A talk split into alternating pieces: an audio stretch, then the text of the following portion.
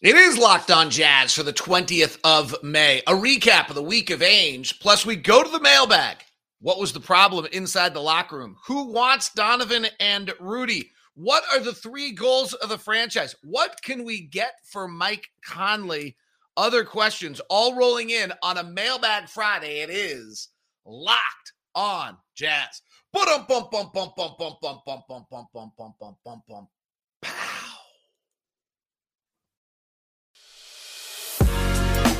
You are Locked On Jazz, your daily podcast on the Utah Jazz. Part of the Locked On Podcast Network. Your team every day. How are you? I'm David Locke, radio voice of the Utah Jazz, Jazz NBA insider. This is Locked On Jazz, your daily podcast on the Utah Jazz, giving you insight, expertise, geeky numbers, and hopefully making it way better to be a Jazz fan each and every day. Today's episode is brought to you by Bet Online. Bet Online, as you covered this season, with more props, odds, lines than ever before. It's Bet Online, where the game starts. Thanks very much for making Locked On Jazz your first listen every single day. We are free and available on all platforms and greatly appreciate you taking the time to do it. And on YouTube, please feel free to comment or uh, give us a thumbs up. It helps with the old algorithm game so that other Jazz fans can find what's going on with the show.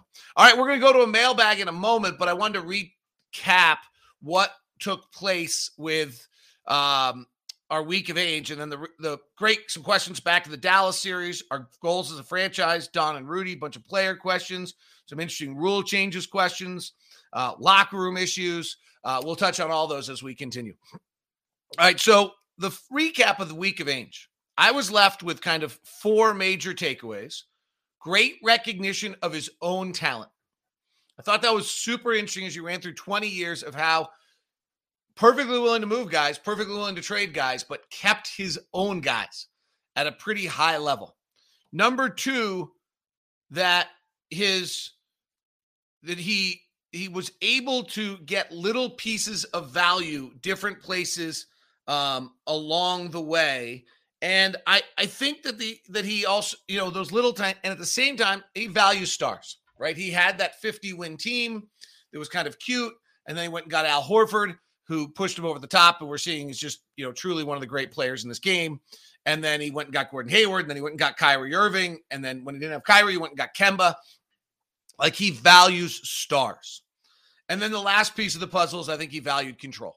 That when we looked at Jimmy Butler, and we looked at Kawhi Leonard and we looked at Paul George and these one year contracts that come in and suddenly own the franchise. He wasn't interested in that. So, what is the impact of that? So, the first one that is a little nerve wracking to me, quite honestly, is that we didn't make any moves at the deadline. And we didn't have a lot of moves to make at the deadline, but I would guess that Ainge had, by the deadline, had some clear view. It's clear he'd been watching us for a long time and kind of knew what was going to happen that he had clear views of what he thought of our talent. And that they didn't make any moves the deadline makes me concerned that he couldn't get any value for the players that he would be interested in moving at the deadline that would have made us better. Right? We were in an interesting place at the deadline because we were coming off that miserable January. We were still pretty good, but we we kind of knew we needed some more pieces. Um, and we couldn't we didn't get anything done. We didn't have any assets to trade. It was a very difficult deadline to try to get anything. But the, the, it's a little disconcerting the fact that we got absolutely nothing done at the deadline when you can, you know, we traded Joe Ingles, who was on ACL, and we actually brought back Juancho Hernangomez, who was super important, right? Okay. So, I mean, it's not that we did not, it's not that they sat on their hands, but they didn't, the, the player they moved was a, was a ACL surgery, um, you know, expiring contract that you basically, if you didn't move it, you got nothing for it. So I, I thought that was, to me, that's a little disconcerting in the sense of if he has a player on our roster, when you look back and that he has this incredible ability to to recognize and value his own talent correctly. I don't think the feeling is that he values every single one of our talents as though they're through the roof perfect. He just couldn't find any assets for them. So that's a and, and nobody on our roster actually I think has much of a higher profile today than they did in February. So to me that's that's a little disconcerting when when we think about what does it mean for the future of the franchise is that you know he he may have been a little stunned at what the rest of the league thought of our talent.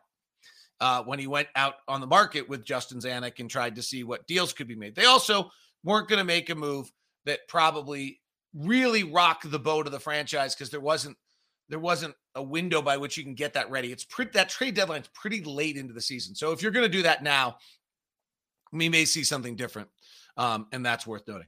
So that that that's the first takeaway. The second one, I really am curious to see. You know, I look at you know how does he value a Mike Conley, a Bojan Bogdanovic, a Royce O'Neale, um, you know, frankly, a Donovan Mitchell or Rudy Gobert. Um, and where does and how does he f- see them in the star spectrum? I mean, this is a guy who played with Larry Bird, right? So he's been around the greatest of stars. He's been around Kevin Garnett, one of the great leaders of all time. He just had Jayson Tatum, who's moving to a stratosphere that our guys haven't reached. You know, how does he view Donovan and Rudy? Does he view them as top 15, top 20 pieces? Does he view them as potentially top 10 pieces? I think that's a super interesting aspect. And it's clear what he thinks of top 15 pieces, right? He he didn't let go of Jayson Tatum at any of those trade deadlines on the possibility because it's very clear he thought that pick could be one of those guys. And at the same time, he gave up the, a lot to go get Kevin Garnett. And he then took a lot to when he gave up Kevin, you know, get Kevin Garnett. He also took a lot, gave up a fifth pick of a draft to go get Ray Allen. I also think you would generally see that he believes in established talent. That would be the other um, quick take um, that I have there. And that actually gets us to kind of our first mailbag questions of the day. So let's do that. Uh, let's start off with Andrew's first question to us.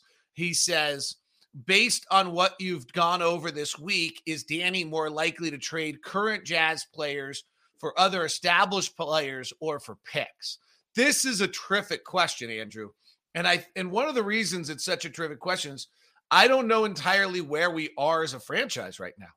Um, I think we're still contending and trying to win you know, win a lot of games.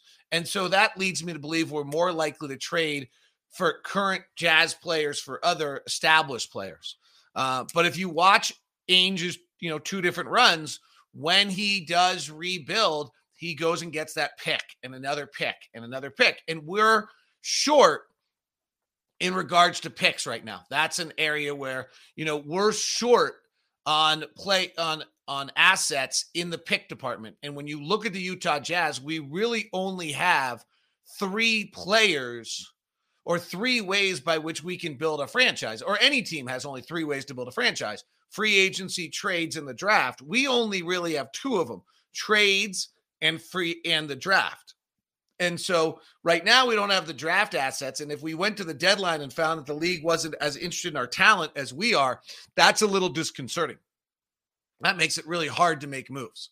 It means that just Danny Ainge and Justin Zanik have a have uh, you know have a lot of work in front of them um, to try to get this done. The, the other thing I would say on that is one of the things that's difficult for us, and we'll get to this with another mailbag question, is it's very very difficult for us to be able um, to we we cannot allow players to run. I don't believe to run their careers out with us because when your only moves are trades or draft, if you have a player, you've got to go get something back for that player. You can't refill that gap very easily with free agency. So you you generally we did it with Bojan, but you generally need to trade that player um, to go get uh, that player. Let's go to another question. This one is from Sea Dog.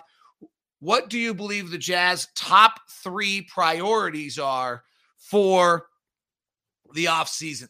I would go with three things here. Uh, one, rebuild the spirit. I think we really have to rebuild the spirit of our organization, of our of our locker room and our team and our zest and who we are. There was just so much noise. Uh, Quin said it. We were looking for a spirit. We were looking for a bounce. We were looking. It feels as though we were lacking that. We need to add talent. You know, you watch the playoffs at this stage. Um, I even think Miami's got a little bit of a talent deficiency going on right now, particularly without Kyle Lowry. Um,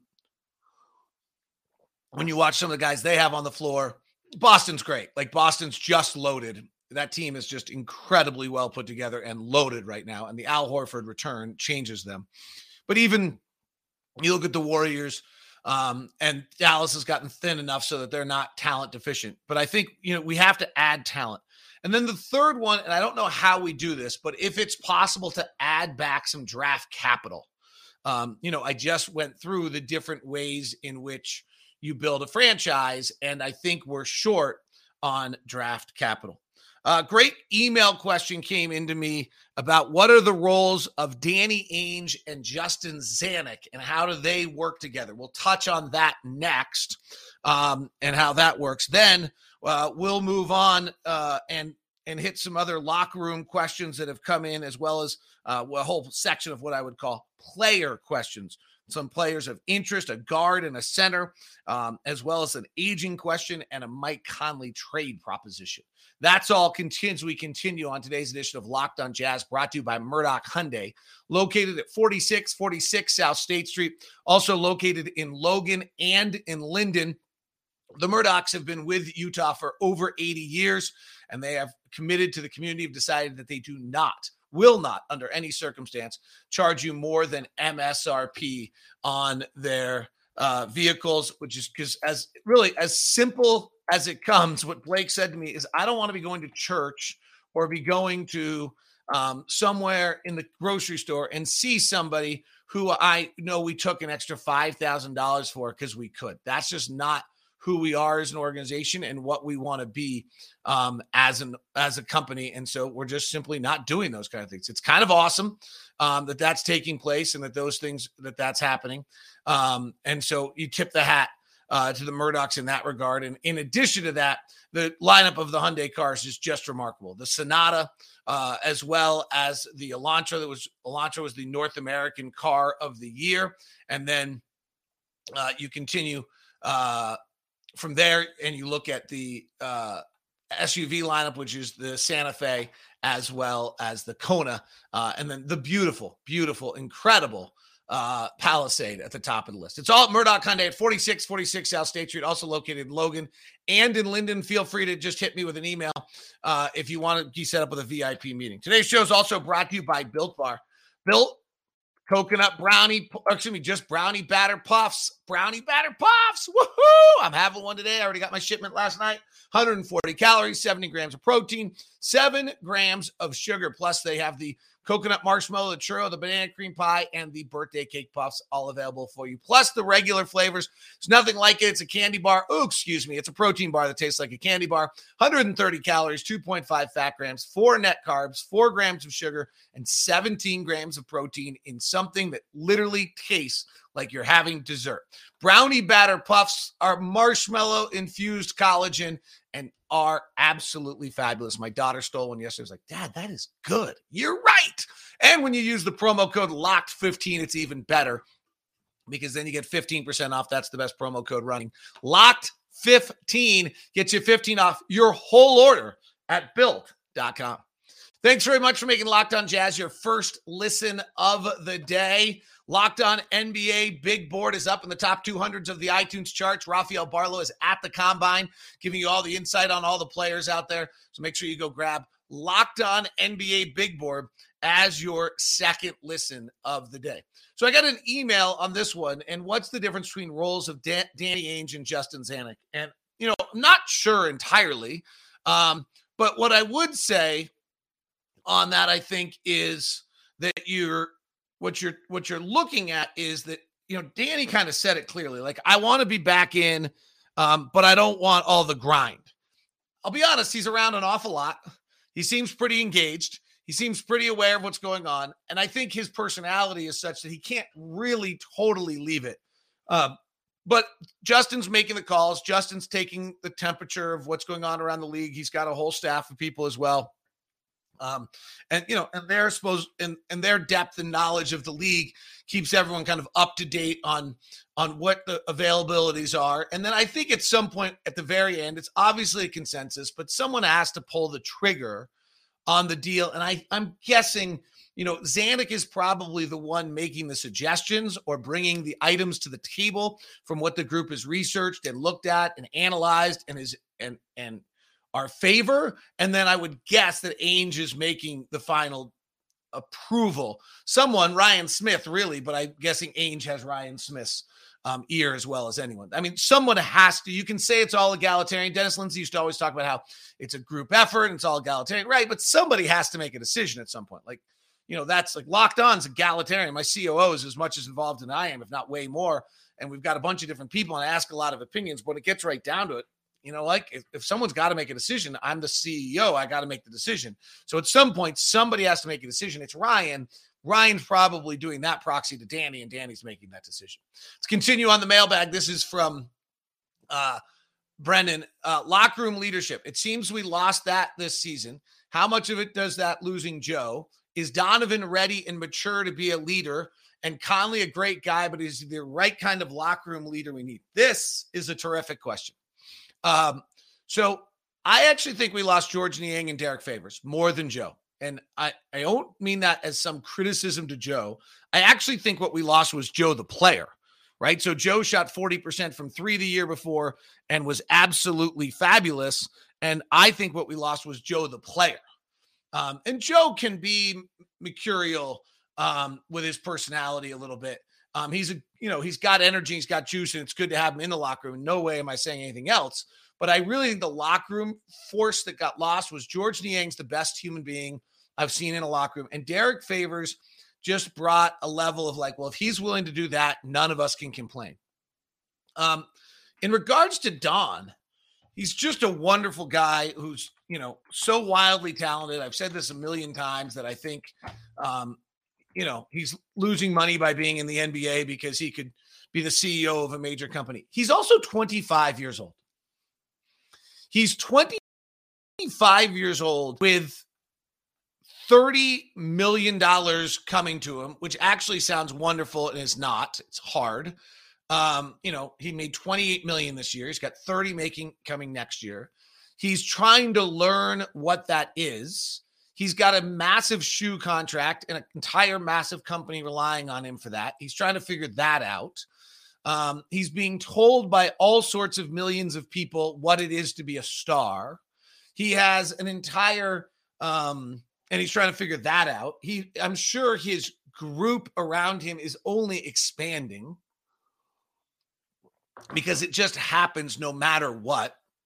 And so I'm not sure how many 25 year olds, period, are ready to lead a locker room and mature enough to lead. I'm not sure how many 25 year olds are self aware enough in life to know how all of their actions are being perceived by their teammates or their coworkers or their friends.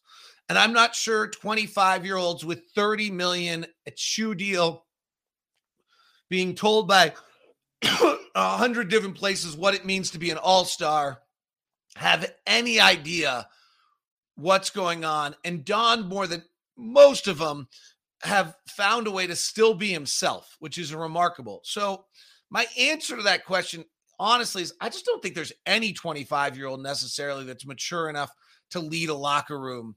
Um, we'll see if there's some exception that comes up. I mean, LeBron was amazing how early he was doing it in Cleveland, but I'm sure that had some issues that came with it as well.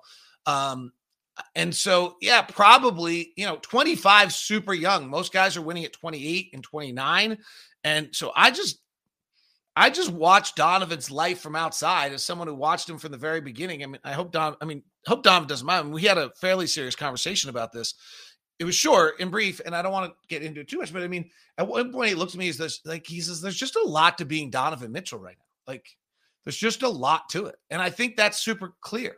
So my answer to that is probably Donovan's not um, mature enough to be a leader in the locker room as much as he's probably trying to no fault of his own because he's 25, because he's got a million voices around him, because he's still trying to figure out who he is, because he's trying to figure out who he is with 30 million. He's trying to figure out who he is with a shoe contract. He's trying to figure out who he is with as an all-star. Like these things all sound dreamy, but they're anything but. And the last one on Mike Conley, I would say Mike is you're, you're correct. He's a great guy, unbelievable. And it was interesting in January and everybody's out how excited the coaching staff was about the leadership role he was taking and what a force he was and how much they were almost begging him to keep that role throughout the season. And I don't think he did. I just don't think that's his natural thing. I'd be really curious to go back to Memphis and find out from some people who led that team because I don't I don't have a feeling um that he did um, lead in that way. Um, so that's you know in that regard, um, yeah, I, I don't, I don't, you know, Mike doesn't seem to be, but Kyle Lowry to me seems to be like a heart and soul leader. Like you see it out of Mike occasionally. He's on the floor and he's doing this, and, um, but I don't, um, I, I, don't think Mike. Yeah, I, I think that there's a. I don't think Mike's like Jrue Holiday seems to like have a little bit of a leadership element to him that, that Mike doesn't, Kyle Lowry does. But you know, it's hard to tell unless you're inside. But I don't, I don't. The coaching staff's reaction to Mike's January was almost like asking him to keep that as though the team needed that. And I think that might be, you know, I think there's a natural thing here that you're touching on that happened, right? Rubio goes, Conley comes, Donovan becomes more of a star. It becomes Donovan's team maybe before he's entirely ready to lead that locker room. Simultaneously, you have Rudy. Well, is it his locker room and he leads in a unique manner, sometimes a little bit too frank, right? You know, Quin said it at one point this year. That's probably something better left unsaid on some things that Rudy said. So th- that was a fabulous question. Um, thank you very much. I really, um, that was a long answer, but I thought a really, really fabulous um, question. Here's the question everybody wants answered. I don't have it. Um, but this is how many of the following players do you still think will be in a Jazz uniform on opening night next season? Conley, Bogey, Royce, Clarkson. So this is like the question everybody wants to know. Um, and I really think what's so interesting about this answer is it's actually that one leads to the next. So, like, I don't think like I'm not one who believes that Donovan and Rudy can't play together, can't coexist. I think all that's overblown just from my visuals that I've watched between them. But like if you're the Jazz and you suddenly go out to market and you can't get anything for Conley, Bogey, Royce, or Clarkson, and there's nothing out there, then are you f- suddenly have to make the next move, which is at peak value for Donovan and Rudy? You suddenly have to move one of them because you can't move any of these other guys. If you go out on market and you actually get a really good Conley deal that works for you, does that also mean that in some ways, because of the Conley deal, now that means that you make a bogey deal, right? Like uh, there's Spencer, who's a locked on listener and very active, like is big on Marcus Morris. Well, if we get Marcus Morris, then suddenly you're probably moving Bojan Bogdanovic. And then if Bojan Bogdanovic brings back something, maybe that's you move something else, right? So there is a domino effect to all of these. Like, and so this question is absolutely impossible to answer because I don't have any idea what's happening on the first domino. And that's what makes this offseason so totally incredible to see what takes place and how everyone reacts to it. We've got many, many more that's why I didn't do the show live because I didn't want to ignore questions and I knew I had too many. The questions coming in are great. You, I should do this more often. You guys are fabulous with it. And if I organize it well, where I put the little question up on the screen on YouTube, it's kind of cute and neat and everything. Um, today's show is brought to you by Bet Online. A lot of fun going on at Bet Online. The Preakness is right around the corner. Another fun day of horse racing me and my horse racing. Thank goodness I haven't become completely derelict yet. Our partners at Bet Online continue to be the number one source for all your betting needs and sports info. Find all the latest odds, news, and sports developments, including this year's basketball playoffs, Major League Baseball scores, fights, and even next season's NFL futures are up. Bet Online is your continued source for all your sport wagering info for live betting to playoffs, esports, and more. Head to the website today and use your mobile device to learn more about trends and action. Bet Online where the game starts. Let's check one line or two quickly. I was trying to see. I don't think they have the first pick of the draft up yet. They do have all the horse racing. Um, they've got a fun thing, by the way, going on with some of the Major League Baseball. You can bet a series, um, which I thought was super cool. Um, you can also bet uh, the run hit error combination on certain games and players and things of that nature. Um, so there's some actually fun little things there. World Series Major League Baseball right now. Dodgers are plus 450, Yankees plus 650, Mets plus 750, Astros plus 900, and the Brewers plus a thousand. If you're interested in tonight's Warriors um, game, the Warriors are a six point favorite over the Dallas Mavericks, and Boston is a six and a half point favorite over Miami. Wow, Boston Golden State's what they think we got coming. How about that? It is Locked On Jazz, your daily podcast on the Utah Jazz. Thanks very much for making us your first listen of every day. If you're looking for your daily 30 minute NBA podcast, it's Locked On NBA. All right, let's get to some player questions uh, that have come in. Does Gary Harris get priced out of the Jazz free agency price range? Um, a little of this depends on what moves we make. We're way over the cap. Joe Ingles' contract comes off, helps us get a little bit under the cap. Um, we do have the mid level exception um, available. I do think Orlando's a super interesting trade partner right now. They have too many players, um, and they probably need some veterans something in that roster, particularly after getting the number one pick. I think there's going to be a huge urgency on them to make the playoffs. And it caught me the other day when Leif Thulin was on Locked on NBA Big Board and made the comment that he didn't think that this pick was going to move them out of the lottery. And yet, you know, that to me is a little bit of a uh, disconcerting thing if you're them because there's going to be once you get that number one pick, you're going to have huge pressure. They've got a bunch of of pieces that are overlapping. So I think there's some interesting, you know, areas that they've got Wendell Carter Jr., Jalen Suggs, Franz Wagner, Cole Anthony, who I all think are major, major pieces for their future. Gary Harris is probably not coming back. Gary Harris is a mid-level exception player. Does he get the full nine million? I don't know. Um, but I, you wonder whether there's a sign and trade in there you might do um, with Orlando um, I, because they might want some veteran essence or some little depth to who to who they are. So I think that's a um, that's a really solid uh, name to kind of keep an eye out um, on for this this off season. Um, another question that came in uh, specific to a player was about. Uh, and I love this. I love the fact that the league's going small and we keep still talking about going big.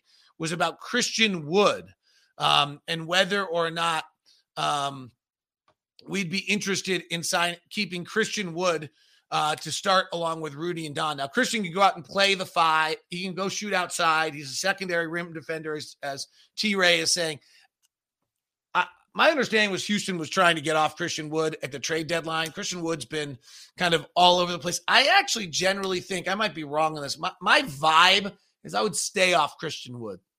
Um, just feels like there's a lot more there than what's going on on the court. Um, and so I think I would stay off of that. But I do think, hey, I'm talking about Kristaps Porzingis. You're talking about Christian Wood, and the league doesn't have anybody over six ten playing. Um, so it's kind of an interesting. Do you, you know, Mark Cuban gave that whole speech about like, would you, we should we zig when they zag? And I think it was actually one of the worst moves ever in like a franchise history when he um, when he did that in the sense that I think it um, they actually had a championship team that they could have put together, and he then continued to, um, you know, he continued to to to like go the other direction. I think they could have actually probably won um, another championship. Uh, Jake points out something in one of his questions that I pointed out to kind of open this show. We tried looking at every single team at trade options at the deadline and didn't seem like we really found much. Has anything changed since then that we might get better trades? And the answer is actually yes. Not in our talent, but in other teams' situations have all changed. So, in other words, they might have gotten a new draft pick. Someone's contract might have expired. Their salary cap situation may have changed. So yes, I do think it might be worth us, you know, going back and doing that same exercise um, along the way. But I, um, I, I do, you know, I think that that's a, um, that's a legitimate kind of good question. But I think, I think the answer is yes. Uh, from uh, he of the perpetually hydrated. Who is your ideal backcourt mate for Donovan Mitchell if Mike Conley gets moved? Um, I, I, think you just need size. You just need size and length. Like if there's any, there, for all the things that have been right about the Donovan Mitchell Mike Conley combination, the item that's been wrong is their size. Right? They're just we're just really small. And I think defensive minded, so you can take Donovan off. The, that would be the other one. Is that Mike doesn't relieve any defensive pressure on Donovan Mitchell you know, Donovan is a is our offensive our firepower. It, that's a lot to ask out of someone. I think the question. You you need to believe that um, you need to be able to relieve that pressure off Donovan. Um, now the I, the thing Mike does is relieves that pressure off Donovan ball handling. You can when Donovan gets tired, you're able to go take a few possessions that go, go the other way and let him um, and let him be able to handle. So I think that's a um, I think that's a that's a big issue. Let's go to the final question from Seth. How much does Ainge, and I've got 23 others, but you guys were great. How much does Ainge value length? I, I think you know, I think he values some strength and toughness as much as length. Like you look at a Marcus Morris, you look at a Marcus Smart, you look at a Kendrick Perkins some players that he held on to for a long time while he moved other players. Like he's been perfectly willing to draft a Terry Rozier or an Avery Bradley, who are small. He also went and got Jayson Tatum and Jaylen Brown early. He went and got Grant Williams, who's small later in the draft. So one of the things I was most impressed with was the different types of players that Ainge went and got at different points in the draft. Payton Pritchard's not particularly long, but at the 28th pick, he figured out what his value was, and he's been great for them. Grant Williams, the 30th pick, was long and matched and had some other limitations. I think what he's able to do as he moves down in the draft is find players who have some value that work, that he realizes NBA skill. At the top of the draft, I think he believes in length. Then I think there's a consistency and toughness as much as length. And this wasn't the tough, the Jazz were not the toughest team I've ever seen. All right, that was a great mailbag. We'll continue to do it. Thanks very much for your questions. This has been Locked on Jazz. This has been thanks for making us your first listen of the day. Now go listen to Locked on NBA Big Board with your second listen. Have a wonderful day.